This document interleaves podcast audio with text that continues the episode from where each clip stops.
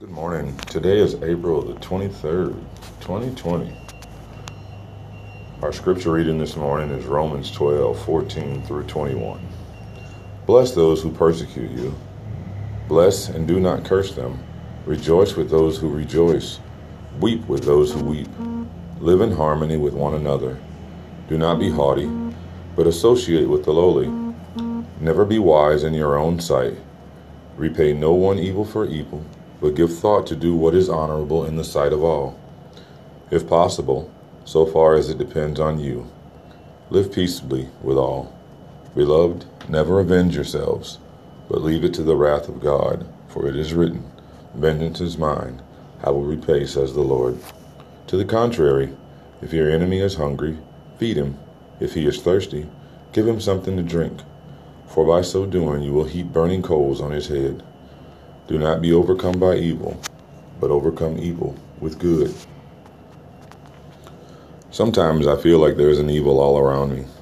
I hear about a mass shooting and innocent lives taken. I read a story about men, women, and children forced into slavery by human traffickers.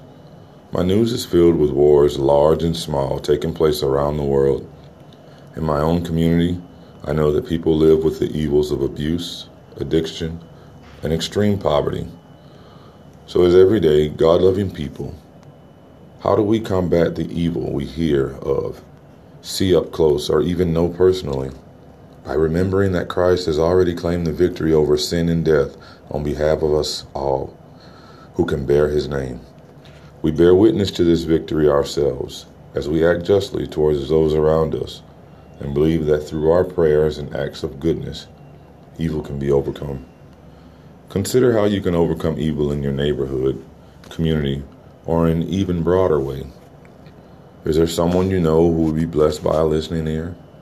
Is there an organization working for justice that you can support financially? Is there a missionary serving in a high conflict region who would appreciate a note of encouragement? Addressing evil with good is something we are all capable of because Christ's victory, evidenced by his own words in John 16:33. In this godless world, you will continue to experience difficulties. But take heart, I've conquered the world. As you pray, ladies and gentlemen, ask God to show you how you can do good to others. God bless you all. Have a great day.